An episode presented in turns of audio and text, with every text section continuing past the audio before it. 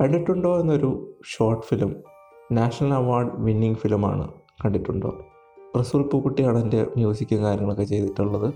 Director Suresh എറിയാറ്റാണ് പിന്നെ അദ്ദേഹത്തിന്റെ അച്ഛന്റെ തന്നെ ഒരു സ്റ്റോറിയാണ് കണ്ടിട്ടുണ്ടോ? അദ്ദേഹത്തിന്റെ പഴയകാല ഓർമ്മകളും കാര്യങ്ങളൊക്കെയാണ് ചെയ്തേക്കുന്നത് അതിന്റെ ഓഡിയോ ഒരു രക്ഷയില്ല. ആ ഒരു ഷോർട്ട് ഫിലിം കണ്ടിട്ടുള്ള ഒരു ഇൻസ്പിറേഷനിലാണ് ഈ എപ്പിസോഡ് ചെയ്യുന്നത്. ഞാൻ കണ്ടിട്ടാകെ ഭയങ്കര സംഭവം തോന്നിയ ഒരു സംഭവമാണ് കണ്ടിട്ടുണ്ട്.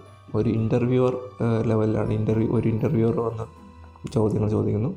ഗസ്റ്റ് ഉത്തരം പറയുന്ന രീതിയിലാണ് ചെയ്തിരിക്കുന്നത് ഓഡിയോ പക്ഷേ വിഷ്വലി അതെല്ലാം നിങ്ങൾക്ക് ആനിമേറ്റ് ആയിട്ട് കാണിക്കുന്നുണ്ട്. ഞാൻ ഒരുപാട് റെക്കമെൻഡ് ചെയ്യുന്നൊരു പടമായിരിക്കും. നിങ്ങൾ തീർച്ചയായും കണ്ടു നോക്കുക. കാരണം നമ്മുടെ ഒരു ചരിത്രമൊക്കെ അതിനകത്ത് എളുപ്പമുണ്ട്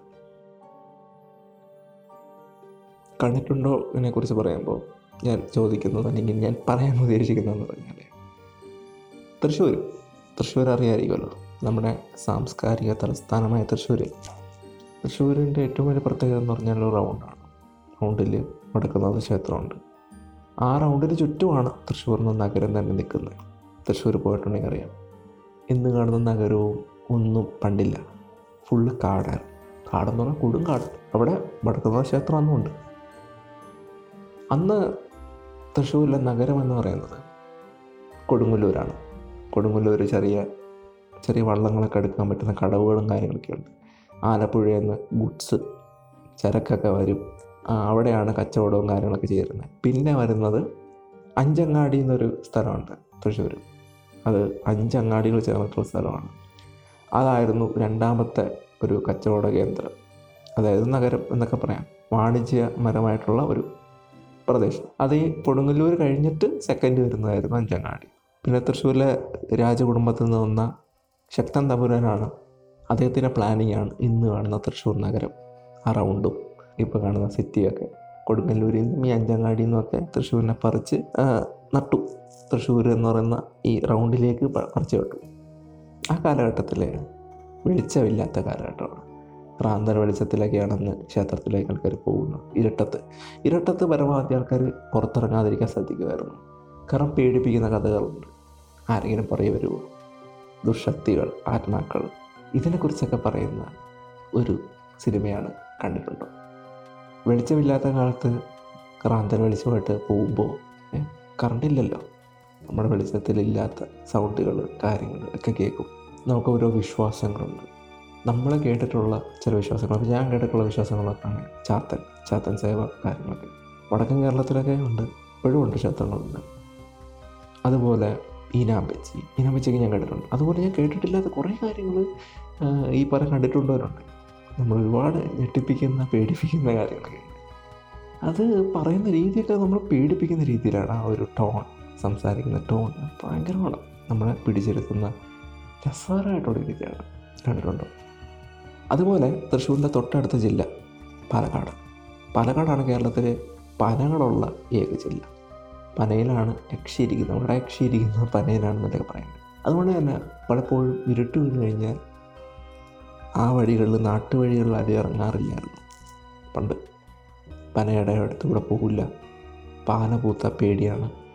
അങ്ങനെ ഒരുപാട് ഒരുപാട് ചരിത്രങ്ങൾ നമുക്കുണ്ട്. ഇതൊക്കെ നമ്മൾ കുറേ കഴിഞ്ഞ് പ്രത്യേകിച്ച് ഇലക്ട്രിസിറ്റി വന്ന ശേഷം. നമുക്ക് ഓടിയ ഓടിയിരുന്ന സിനിമ വളരെ പ്രതീക്ഷിക്കുന്ന സിനിമയാണ് നാരായണന്റെ പക്ഷെ അത് നമ്മൾ ഉദ്ദേശിച്ച ലെവലിൽ വന്നില്ല. പക്ഷെ ഒടിയൻ എന്ന ക്യാരക്ടർ കേരളത്തിലെ ചരിത്രത്തിൽ ഭയങ്കര ശക്തനാണ്. ഒടി ഒടിവിദ്യ എന്ന് പറയുന്നത് രൂപം മാറാൻ കഴിയുന്ന ആൾക്കാരാണ് അവർ അവർ പോലും അതുപോലും ഇല്ലാണ്ടായിപ്പോയി വൈദ്യുതി വന്നപ്പോൾ. കാരണം ഇലക്ട്രിസിറ്റി വന്നപ്പോൾ വെളിച്ചമുണ്ട്. അവർക്ക് ഒടിവിദ്യ നടത്താൻ പറ്റില്ല. ഒടിവിദ്യ ഭയങ്കരമായിരുന്നു. കാരണം റിവഞ്ച് എടുക്കാനും ഒക്കെ കൊട്ടേഷനൊക്കെ കൊടുക്കുമായിരുന്നു ഒളിയന്മാർക്ക് അങ്ങനെ ഒരുപാട് കാര്യങ്ങളുണ്ട്. സോ ബേസിക്കലി ഇലക്ട്രിസിറ്റി വരുന്നതിന് മുമ്പ് നമ്മളെ ഭരിച്ചിരുന്ന നമ്മളെ പേടിപ്പിച്ചിരുന്ന നമ്മളെല്ലാം ചിന്തിപ്പിച്ചിരുന്ന നമ്മളെ ഒരു കടത്തി വരെ നിയന്ത്രിച്ചിരുന്ന കുറേ കഥാപാത്രങ്ങൾ നമ്മുടെ കേരളത്തിലുണ്ടായിരുന്നു. ആ വടക്കൻ കേരളത്തിലും തെക്കൻ കേരളത്തിലും മധ്യ കേരളത്തിലും എല്ലായിടത്തും ഉണ്ട്. അപ്പോൾ അത്തരം കഥകളും കാര്യങ്ങളും ഒക്കെ നമ്മൾ കുറേ കൂടി പുരോഗമിച്ചപ്പോൾ ഇല്ലാണ്ടായിപ്പോയി. പക്ഷേ ഇപ്പോഴും വടക്കൻ കേരളങ്ങളിൽ ഇത്തരം കഥകൾ സുലഭമാണ്. അവിടെയുള്ള ആൾക്കാർക്ക് ഇപ്പോഴും അറിയാം. പക്ഷേ തെക്കൻ കേരളത്തിലും മധ്യ കേരളത്തിലുമൊക്കെ ആളുകൾ മറന്നു തുടങ്ങി. സോ അവർക്കുള്ള ഒരു പുതിയ ഓർമ്മപ്പെടുത്തലും പുതിയ ജനറേഷന് ഇത്തരം കഥകളും ഇത്തരം കാര്യങ്ങളും ഇത്തരം വിശ്വാസങ്ങളും നമുക്കുണ്ടായിരുന്നുവെന്ന് നമ്മൾ ഓർമ്മപ്പെടുത്തുന്ന ഒരു സ്റ്റോറിയാണ് കണ്ടിട്ടുള്ളത്. ചാത്തന്മാരെ ഉപയോഗിച്ച് ആൾക്കാർ ഉപദ്രവിക്കുന്നതും ഒക്കെ ഒരുപാട് അതൊക്കെ ഉണ്ട്. നമ്മൾ നടന്നിട്ടുണ്ട് അതൊക്കെ കേട്ടിട്ടുണ്ട് ഞാൻ. Okay so whatever it is അതൊക്കെ ഉള്ളതാണോ ഇല്ലയോ എന്ന് അറിഞ്ഞുകൂടാ.